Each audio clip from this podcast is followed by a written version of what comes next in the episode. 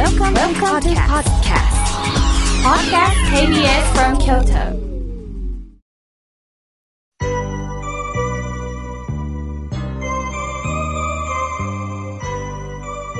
さあ、ここからはたくさんのメール、おはがき、ファックスをいただきましたので、今日はゆっくりたっぷりと紹介したいと思います。まずはじめに、みちよさん、ありがとうございます。妙慶さん、初めてメールを送ります。妙慶さんの日替わり法話も楽しみに、スマホのホーム画面に貼り付けているので、寝る前に読んでいます。わあ、みちおさんありがとうございます。私は51歳、旦那も51歳自営業です。子供は2人います。長男は18歳。少し知的障害がありますが、今日から社会人です。娘は14歳。学校嫌い、塾大好きの変わり者です。そうですか。私は基本専業主婦ですが、週1で中学校の非常勤講師をしています。性格的に全員真面目なのか、家族全員内弁慶気質です。ですから、家ではめちゃくちゃおしゃべりです。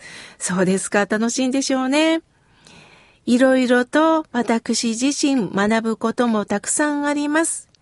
妙慶さんのお話を通して欲を捨て、周りに感謝し、今ある幸せを大切にするということを心に留めておきたいなと思っております。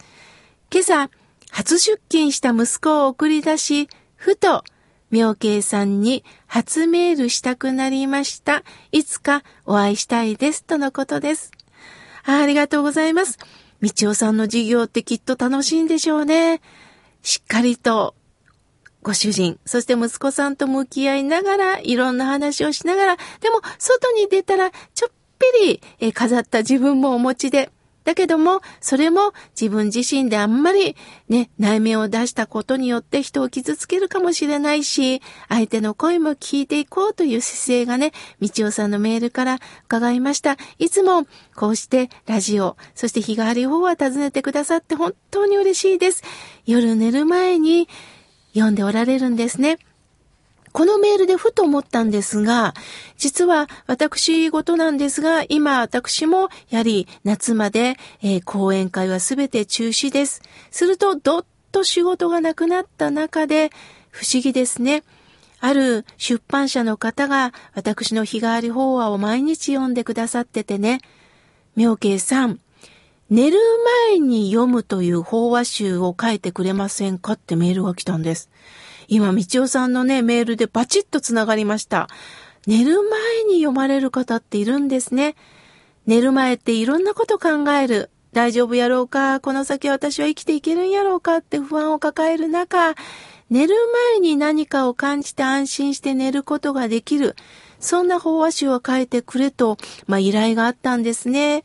ああ、今年は仕事が本当に減ったなと思った中で、私自身も出版のご縁をいただき、ぜひ多くの皆さんに何か言葉が届けられたらなというね、あの、何かテーマをいただいたようです。みちおさん、ありがとうございます。さあ、続いての方です。ラジオネーム、ナナシさん、ありがとうございます。ラジオを楽しみに拝聴させていただいております。もう、いよいよ春。ポッドキャストでいろんな法話が聞けて、本当に毎日の生活を助けていただいております。妙慶さん、どうか体ご自愛くださいね。ありがとうございます。さあ、続いての方です。メールをいただきました。妙慶さん、えー、前回の放送、愛について、とっても心が笑顔になりました。また、ポッドキャストで聞き返しています。妙慶さんのお声が爽やかで、あったかい気持ちになります。この時代だからこそ心に染みました。さて、私は、えー、番組を拝聴し、なんとなく心療内科のドクター的な存在でもあるなと思っております。さあ、えー、匿名でお名前は出せませんが、私は先日、えー、妙慶さんが行われてるキエフの、えー、法話会が中止になったしかし、妙慶さんがランチを食べに来てると聞いたので、サインをもらいたいと思って行きました。その中で声をかけていただき、パッと妙慶さんを見たときに、お月様を背景にしたうさぎさんのイメージが私の中にはあったんですが、本当にそんな感じの方でした。いろいろ聞きたいことはたくさんあったんですが、この時期です。長時間かけられません。えー、そっと写真を撮って失礼しました。これからもどうかよろしくお願いしますとのことです。はい。もちろん、あなたのお姿、そして、ちょっとでもお話ができたこと、鮮明に覚えていますよ。顔のちっちゃい、もう素敵な美人。もう私もね、お話ししながら、こういう方がおられるんだなと思いながらね、ウキウキしながらお話をしました。これもご縁ですよね。こうして、あのー、ラジオで、そして、日帰り法話で、また本でもつながってると思うとね、いつか会えるということをね、楽しみにしております。Z さん、ありがとうございます。さあ、続いての方です。三角四角の五角さん、ありがとうございます。埼玉からいただきました。ありがとうございます。妙慶さん、毎週放送を聞いております。勉強になります。リビングで放送を聞いてたら、妙慶さんは花祭りの話をしてましたね。お釈迦様は妻と子供を捨てのくだりで、洗い物をしてた妻が、何ですって？妻子を捨てた？なんちゅう男？無責任な。捨てたということは、養育費は渡してないよね。子供は親が協力して育つもんよ、と言い出しました。私は妻子を捨てたということを聞いたら、そんな人の話はこの段階で説得力はないわ。そういった妻は現実的です。私が仏教の話をしても、それは何か記録が残っているのか、こういうね、伝説というのを繰り返して、やっぱり何が違うの？とこう、身も蓋もない話をしてきます。実は妻は、この放送の前日にパートの仕事を失いました。このコロナウイルス感染拡大で業績悪化の影響なんですね。すぐに次の仕事を見つけなくてはならないと焦ってるようにも見えました。頑張っていたのに失業したことも、ああ、ショックを受けてるんだなぁと思いました。再就職できてうまくやっていけるのか、不安も抱えて心の余裕もありません。こういう精神状態で仏教の話はなかなか伝わりません。科学的な裏付けがないと信用しない妻に、どうしたらこうして仏教を伝えられるか、いつもツッコミを入れてくれるので困っています、とのことです。いや、まず私は、あの、メールをいただいて感激したのは、こうして会話ができる夫婦って素敵だなと思いました。奥様のおっしゃることって本当にわかります。だって、正直ですよね。お釈迦様は家族を大切にしてしっかり子育てをした中で、世の人たちを救ったっていうなら、これも納得いきます。それを妻と子供を捨てて、家を捨てて、そして出家した。なんと無責任な人だって思いますよね。当然私たちもね、仏教の勉強をしている時にはこの話になりました。しかし、お釈迦様は捨てたってなったんですが、実は捨てられる環境にあったんです。まず、国王です。生活力というのはあったんです。国が保障しますからね。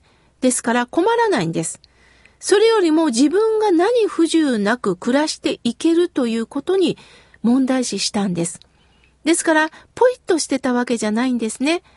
どうか私は自分の人生をもう一度見直す意味で、なぜ人間はこうして生まれて病気になって、そして悩みを持って老いて死んでいくのか。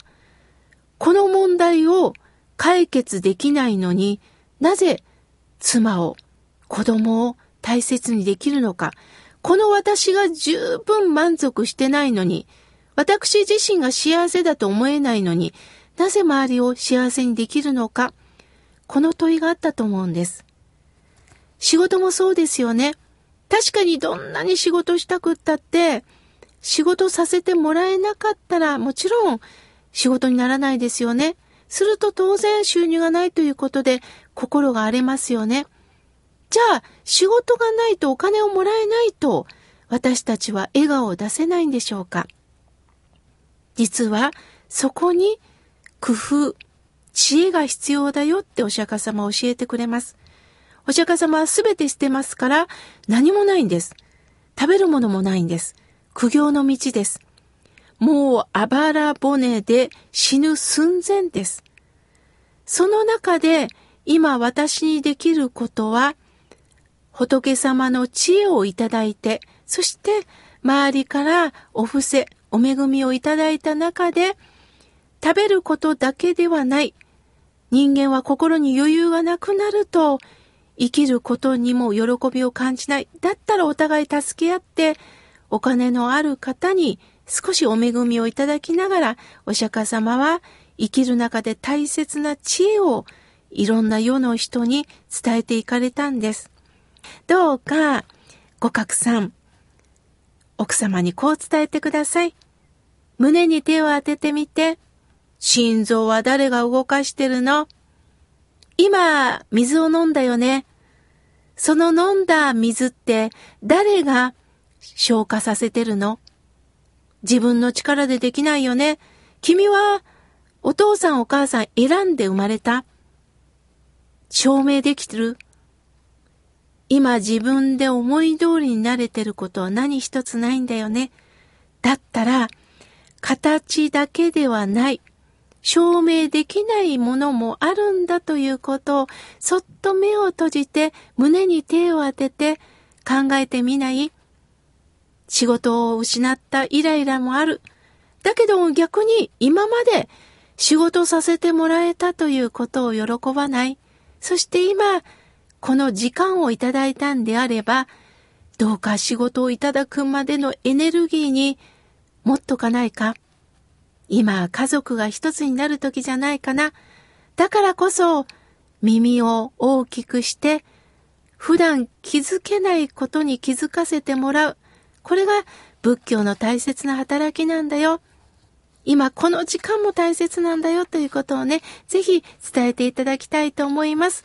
私はますます奥様のことが好きになりました。語り合いましょう。どんどん語り合って疑問をお互いに投げかけ合いましょう。またメールをくださいね。